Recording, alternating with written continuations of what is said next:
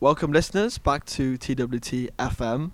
We are very pleased to welcome Michael Walker from Novara Media into the hot seat. Thank you for having me. How does it feel to be on the uh, interviewee side of the uh, sofa? Uh, I can't work out if it's more relaxing or more stressful.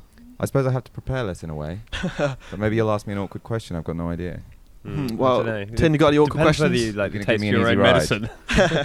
We're gonna do quite easy questions, but like delivered in a sort of hostile tone. Okay, I'm into that. Yeah, what do you feel about motion 4.6 on the? No, um, Ted, you wanted to talk about the breaking news. Well, no, I just thought that seeing as we've got Michael here and he's very good at keeping on top of current events and all the sort of ins and outs of Brexit, so that we don't have to. So I thought we could maybe get a little update from him on the Supreme Court ruling and all the shenanigans I there. feel like James Butler now. Yeah. I mean, my expertise on this, I should be clear, is that I've watched TV for the last two hours. Excellent, Uh, so great. Politics Live and Sky News, and they were talking all about this. So what has happened is that the Supreme Court have come back and said that Boris Johnson proroguing Parliament was in fact unlawful, uh, which means that in legal terms, Parliament was in fact never prorogued. Uh, so they have been in legal terms sitting this whole time, even if they haven't been there.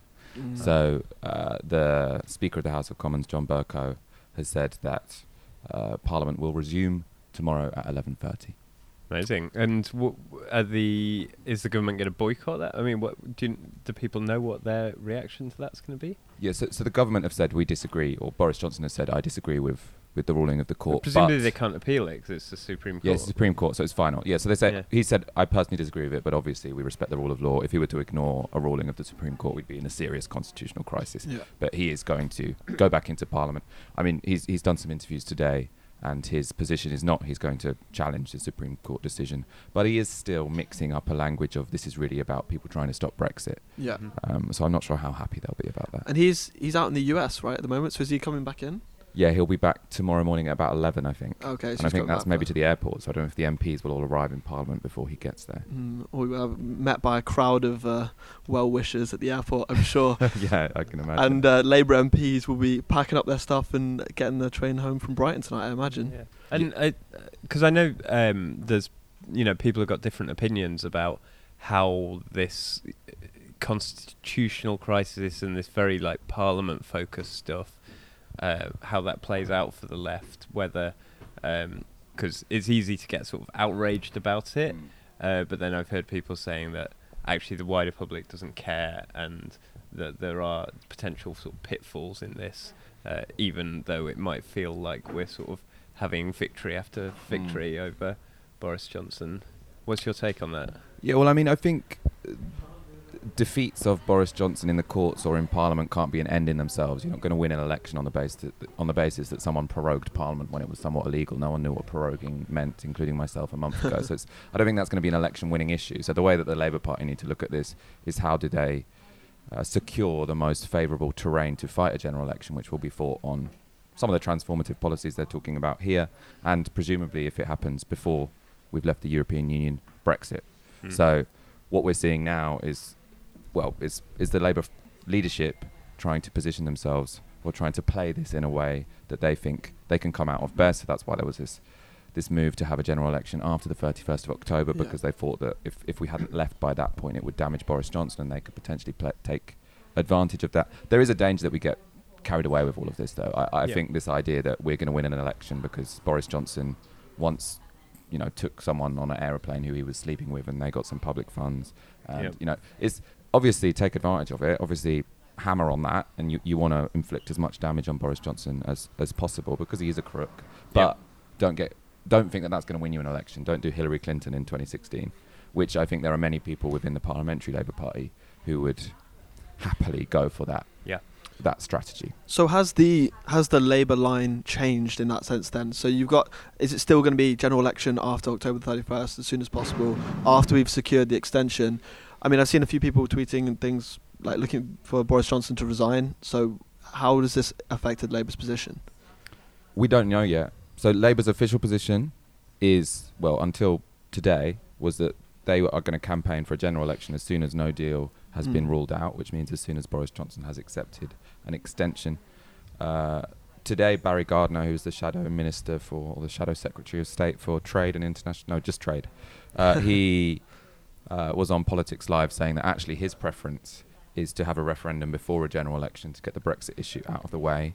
Obviously, he's in the shadow cabinet, and in theory, there should be collective responsibility. So you're not supposed to just give your opinion unless that now is Yeah. the the party's position. So so that needs to be cleared up.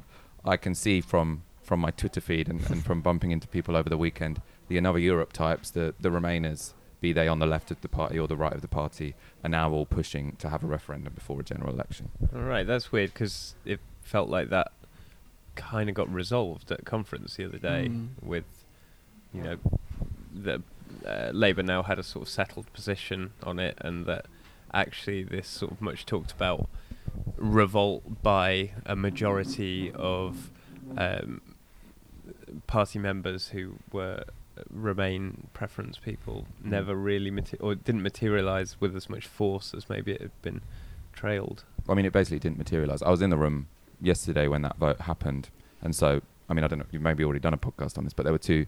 There were two separate motions. One was to say the Labour Party should campaign for Remain and should back Remain from day dot from now, Yeah. and one of them was to say that the Labour Party policy is to have a second referendum, but we're not going to decide how we will campaign in that referendum until a special conference after a general election.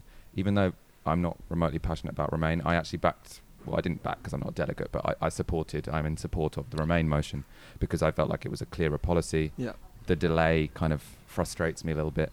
Um, but I mean, all credit to the leadership and the people who were opposed to this Remain motion. It did have the leadership position had overwhelming support on the conference floor. Yep. It wasn't even close, and it most certainly wasn't the leadership defeating the membership because the majority of CLP. Uh, membership delegates voted for the leadership position, which was to say we'll wait and see and decide later on. So, so to that degree, that's been democratically resolved within the party. I mean, I suppose one of the reasons why the, the anti-Brexit people have now moved to let's have a referendum before a general election is because, well, what passed yesterday is on the assumption that a general election happens before a second referendum. It's all it's all based on this premise: we have a general election, then we have a second referendum, we decide after the general election. Presumably, if we had a referendum before a general election, then not it, it wouldn't be that that motion would be void, but obviously there'd be a lot more room for leeway in terms of pushing again for us to back Remain before Yeah. a general election. Yeah, yeah, because we wouldn't have had a chance to negotiate our own deal by definition. True, that's true. Yeah, so actually, Labour Party policy is unless it's our own deal, Yeah. we back Remain.